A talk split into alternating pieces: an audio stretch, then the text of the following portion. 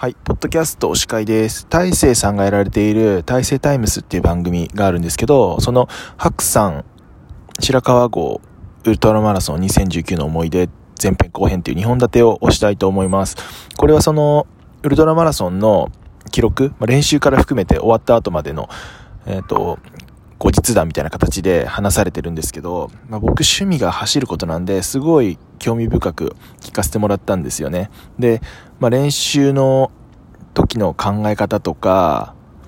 あとは実際その走ってる時の雰囲気だったり、なんか、これミスったなとか、これ意外といけんなとかなんかそういう話ってなかなか聞く機会ないので、まあ、これ僕もいつかウルトラマラソンとか100マイルレースとか出たいなと思ってるんで、非常にこう参考になったというか、勉強になったなと思ってます。なので、これからなんかそういうの走りたいなって思う人は、ぜひ聞いてみる、見るといいんじゃないかなと思いました。